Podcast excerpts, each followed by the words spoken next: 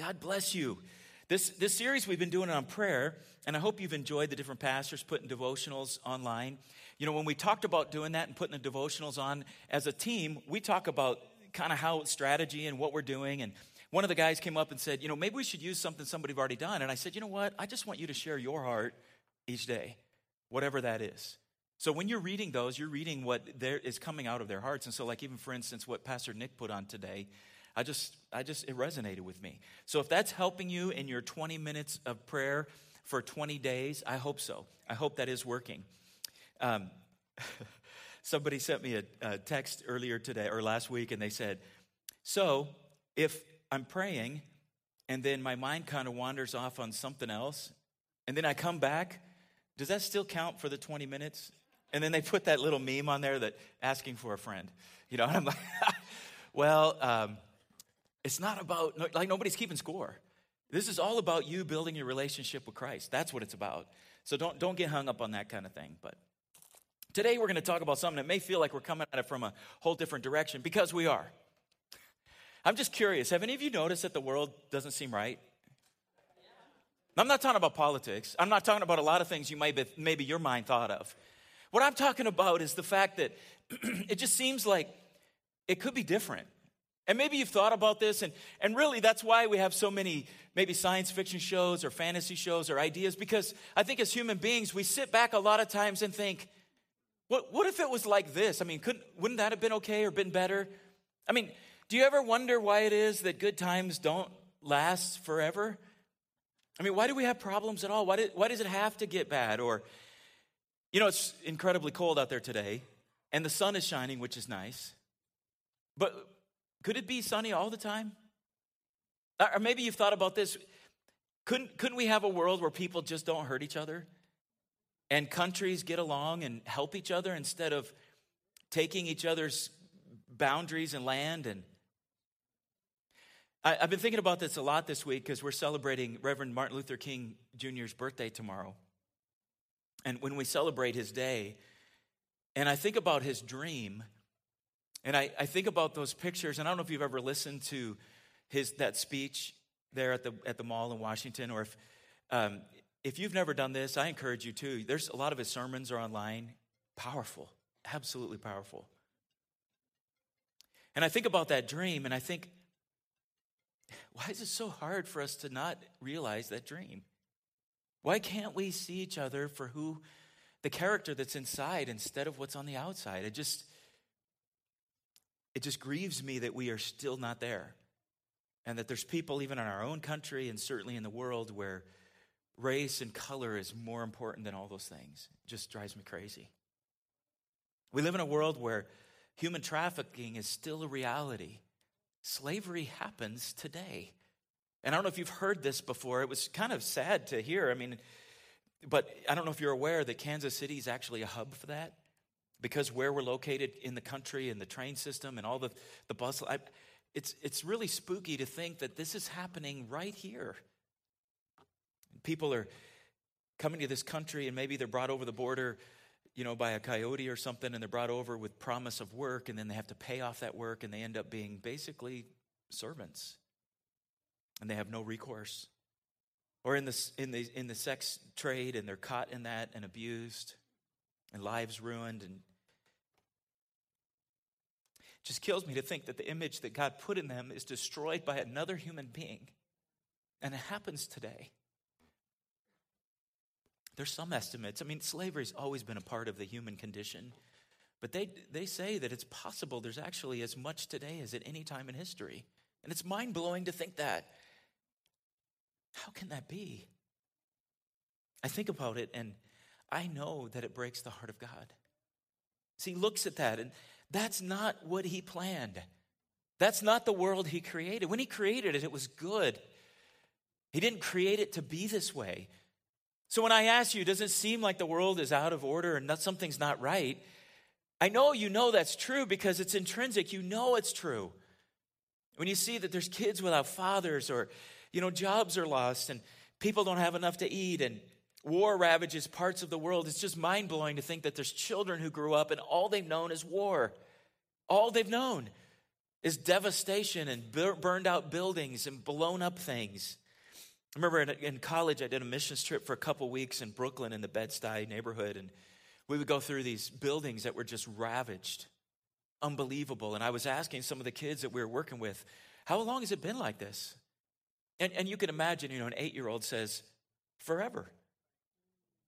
For him, that's forever. It's, his forever is eight years. It's all he's known. All he's known. I was asking one lady, why don't you move? And I know that sounds so naive. She goes, Move where? How would I get there? What would I do?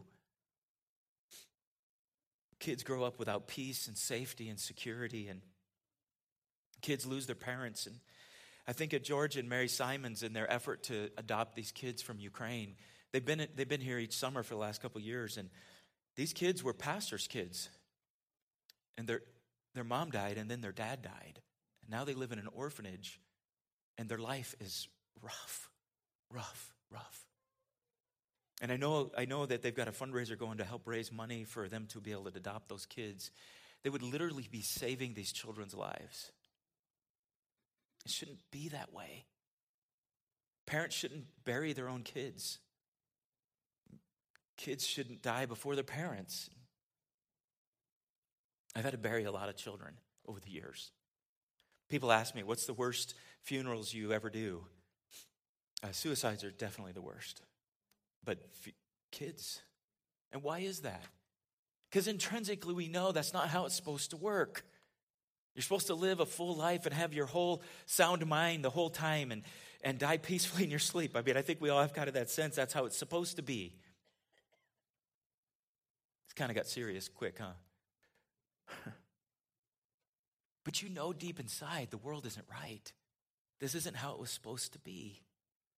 You know from your own experience, and you it violates your sense of internal justice, and you know that this isn't the way it should be. And what I'm describing and what I've tried to illustrate for you this morning is literally the story of the Bible.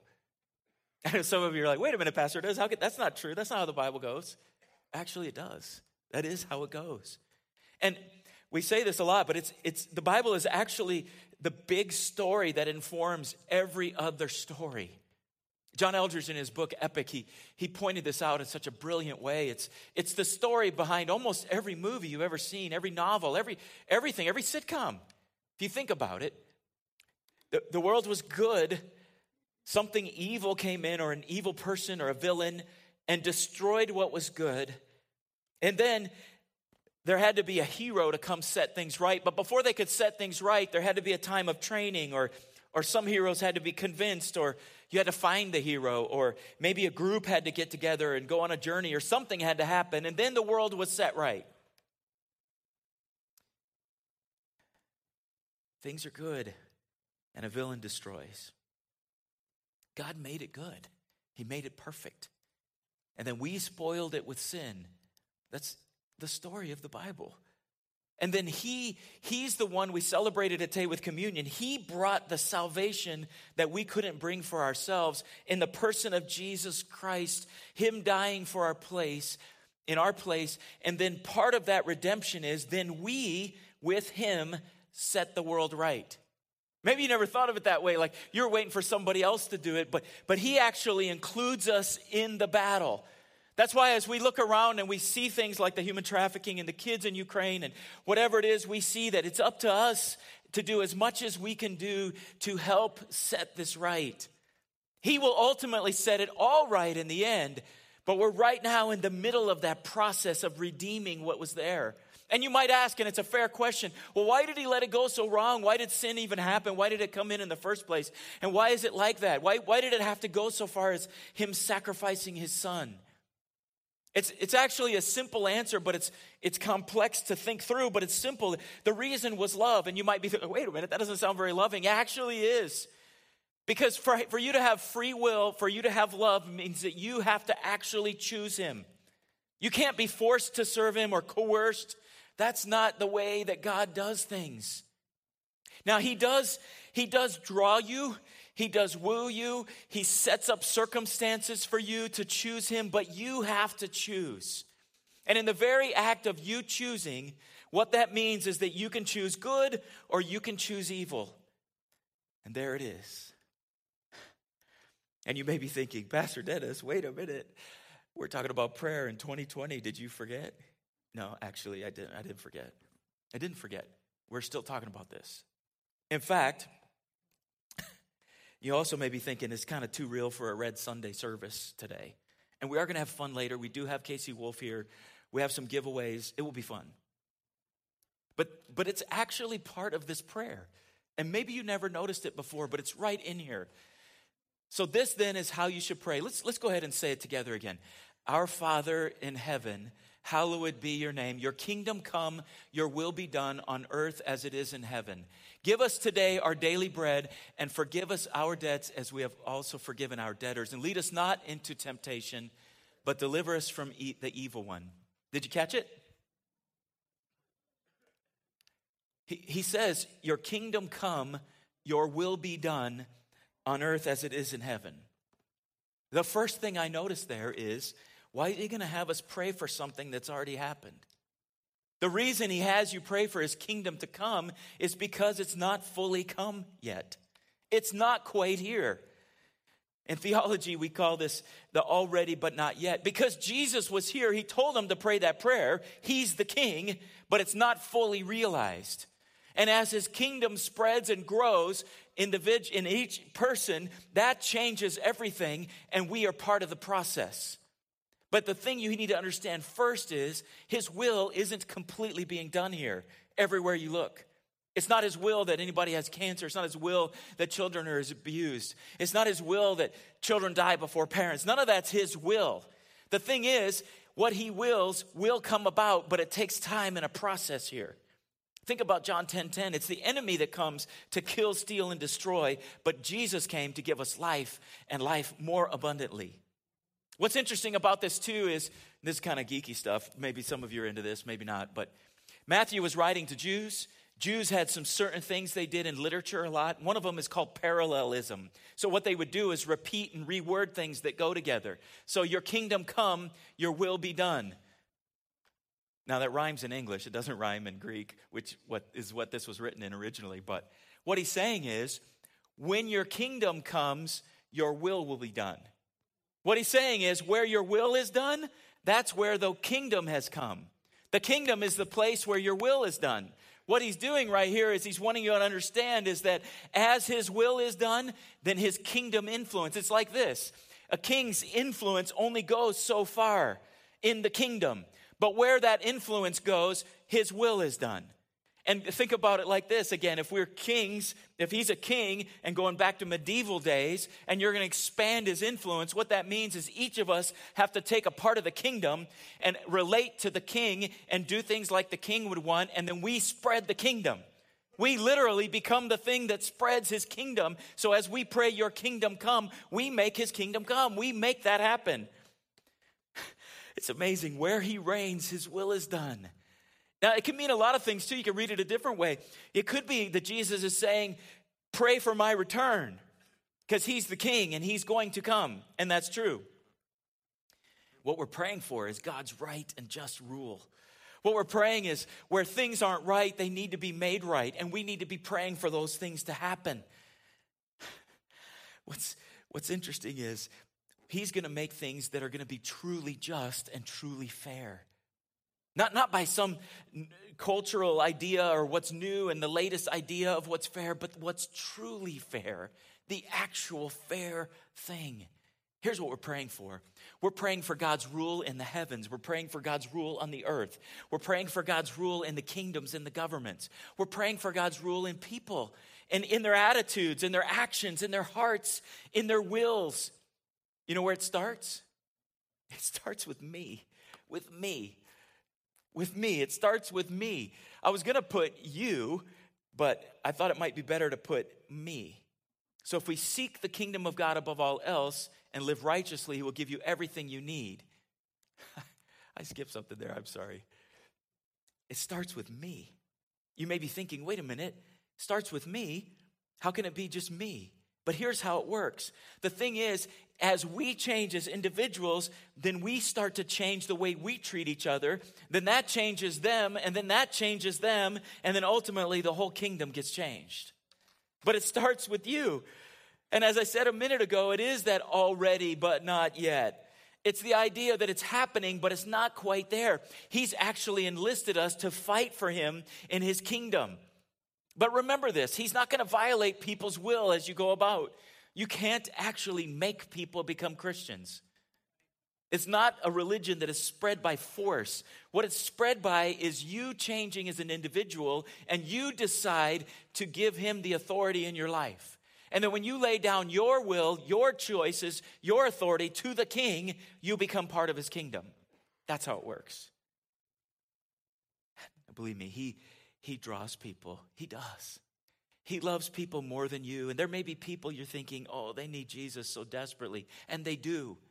But you need to know this that He is working where you can't even imagine, in ways you can't even imagine. He's orchestrating circumstances, and He's orchestrating conversations, and He's orchestrating chance meetings. I hate air quotes, by the way. it's just like they get overused, you know, and people do them all the time. But I did it on purpose right there because I don't know that there's ever a chance meeting. Do you? Is it possible? Let me just ask this. Is it possible that maybe the house you live in, you bought not because it was on the street it was, or the neighborhood it was, or the schools it was, or the way it looked, or you like the layout? What if God influenced you buying that house because the lady next door needs him? And you're the one that can reach her. Where nobody else could, her family couldn't, nothing else that has happened in her life would reach her, but because you mow her lawn, or maybe you pick up her dog poop in your yard that's irritating, but you serve her, and that love is the thing that opens her heart to God, who loves her enough to put you there next to her. That's what he does. He does that kind of thing because he's, he's, he's wants people to come to know him. Now, he controls major events, but ultimately, with the individual heart, it's your choice. What we're supposed to be doing is to pray that heaven on earth, that earth looks a lot more like heaven, that things are in line with who He is. That's why I put the scripture up here seek the kingdom of God above all else, live righteously, and He will give you everything you need. You should be praying this for your friends, for, for your family, for your church, for your school, for your city, for the, the whole government, for the United States, for the nations, for people who are unreached, for people who are persecuted, for the missionaries that are around the world, for those who are Christians in other places who are persecuted, for, for, for churches all around our neighborhoods. I hope you do this. I, I, I forget sometimes, but I try to do this. You know, so many churches I drive by every single day. Just going to my own house, I drive by churches. And you do too. And as I do, I just pray that God would bless them and that they would have influence in their neighborhood and that they would, the people in those churches would be growing in their relationship with Christ. And the reason I do that is because we're all part of this kingdom. And as we spread this kingdom, lives will be changed and they'll be changed forever. They're going to be changed. What we really need is His kingdom. We need His kingdom. And that's when things will change. And when those that are addicted to substances or pornography or abused or enslaved or, or people who are hungry or homeless, that's when those lives also get changed because of the kingdom. Sometimes it's funny, you know, we kind of give up and we're praying this thing and we know what God should do. And then we say, but you know what? Your will be done. Here's what you never need to forget His will is absolutely the best thing that could possibly ever happen. When you pray His will, you're praying the best possible thing. It may not look like what you think, but it is the best thing. His will is really what we need. So when you're praying that His kingdom come, you're praying that His will would be done in these people's lives and it would be the perfect, best possible thing. You know what praying that way teaches us? It teaches us quite a few things, but here's something it teaches us. Number one, your heart toward people changes when you pray for them. Because I know a lot of times I pray for the people I like, right? And sometimes forget to pray for those other people. You know what I've started doing? Even I pray for people in the news. I pray for, for even uh, you know celebrities. It's amazing what God will do because He cares about them. He does. He loves them in their heart and soul, and He wants them to be changed. And what that does is it changes you. It's really hard to pray for somebody and not care about them. You may not start caring about them, but the more you pray for them, the more you will care about them. I promise. Next thing it does is it internalizes the burden. Because it's really easy and it's tempting to just walk around and have no cares, no worries, right? No brain, no headache. You ever heard that? I don't want to bother with all these problems in the world, but you know what? If I'm going to be a kingdom person and I'm praying that God's kingdom will reign, then that means that his heart becomes my heart. Because the king cares, I'm going to care. And he cares about these things. And as I pray for those things, it changes and it makes me, helps me own, have ownership in the mission. And it also becomes more of me being a partner with him in the mission. Think about this as a, it's interesting because at times you may wonder, where do I fit or why, why would I even want to be part of that? Let me, let me just give you this illustration about that because the thing is, we all fit in different ways, and the places we fit and where we fit may change from time to time. And it may not be super obvious at times, but as you pray for those things, God puts it on your heart to care and to care in a different, different way. So, really, uh, one of my heroes, a guy named Howard Hendricks, he taught at Dallas Theological Seminary. He was, he was teacher of the year a number of times. He also pastored in the area there in Texas. And he writes this in, in one of his books. He talks about this when he was a pastor, they were having trouble finding a teacher for the junior high boys. Go figure. And a list of prospects only had one name. And when they told him who it was, he said, You've got to be kidding. But he couldn't have been more wrong about that young man, he said. Because he said the young man took the class and revolutionized it. And he wanted to find out what he had missed, so he invited the young man to his home for lunch and he asked him, What's the secret to your success? So he said that the, the guy, young man, he pulled a black book out of his pocket, and on each page, he had a small picture of one of the boys. And under the boys' names were comments like, having trouble in math. Another one, comes to church against his parents' wishes. Another one, wants to be a missionary someday. Another one, he doesn't think he has what it takes. And he said, I pray over these pages every day. And then I can't wait to get to church to see what God has done in their lives. oh my goodness. That's an amazing thing. That, that shows you the heart is what matters there. And he cared about those kids, and God printed them on his heart. You know what prayer also like this does? It also forces us to wait. I know how things should be done, and I've got an agenda and an order for how they need to be done.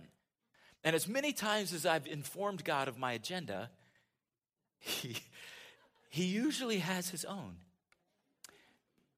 And if I'm honest with you this morning, his own is usually pretty good. I just didn't see it till it worked it out that way.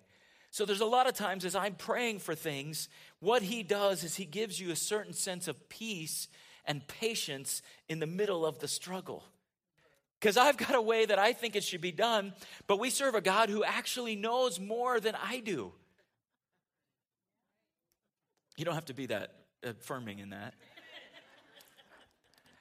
I also believe this that what prayer does, it opens our spiritual eyes because we see things differently.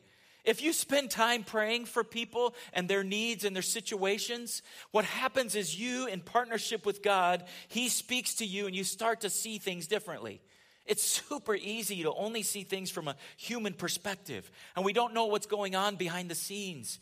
You may see someone who's quiet and just assume, well, they're stuck up and angry or mean or whatever, and then you find out later it's nothing like that. Maybe they were an introvert, or maybe maybe they just had something going on, or there was something on their mind, and you, we make a snap judgment based on what we see. And the fact is, as you pray for people, God tells you things and shows you things and puts a thing in your heart that makes you care more about Him. What it does is it align our aligns our heart with God's heart. I have, again, priorities and things I think need to be done. There's times where I am off, and what God wants done is the right things. And it's His heart that I want to follow. His heart. Prayer reminds us of who's in charge, who's actually in charge. Because um, maybe you figured this out, but we're not. Have you figured that out? we're not puts things in the proper perspective. Because sometimes I, I go around and, and think through issues or think about this and think about that, and I've got a way that I think it should work. But then in reality, his way of making it work is the right way. What it does is it makes me realize that I need him more and more every day. I, I hope I never get to the point where I think I don't need him or I've got it all figured out because I never have and I never will. He does. And I need to put myself in that position to rely on him. That way, when things come in that, that shake you or shatter you or make you question or make you wonder, go to him because I can't fix it and I'm not in charge. He's in charge. He's the one that makes it work. Got one more verse here for you. I am the vine, and you are the branches. If you remain in me and I in them, you'll produce much fruit. Because apart from me, you can do nothing. I want you to shut your eyes with me for a minute before we go on with the rest of today. I know that there's some people in here, and maybe you have been trying to do this all on your own. And that because of that, you've been frustrated. And maybe things haven't been working out the way you think, or, or maybe there's people in your life who you just desperately want them to change. I want to take just a minute with you, and I want to pray with you a very simple prayer. And what it's going to do is just basically say, God, we want your will to be done, because that's the best possible, possible thing. Before we even do that, though, with your heads bowed and your eyes closed, I'm wondering if there's anybody in here. Maybe you've been to church, maybe not. Maybe you've still got questions. That's okay. God's not afraid of doubt at all. In fact, doubt in the right place leads us to ask questions and then find answers, and it's a good thing. But maybe you're here and you're thinking and you're hearing all this, and you've seen communion and you've heard me talk about the fact that He paid the price for us. Maybe you're here and you're thinking, if this is all true, then you want to turn your life over to Him and you would be saying, His will be done. If that's you today, we'd love to pray with you. If you would like to turn your life over to Him today, anybody at all, if you just raise your hand and we'll pray with you. Anybody at all. I do see that hand in the back there. Any other hands?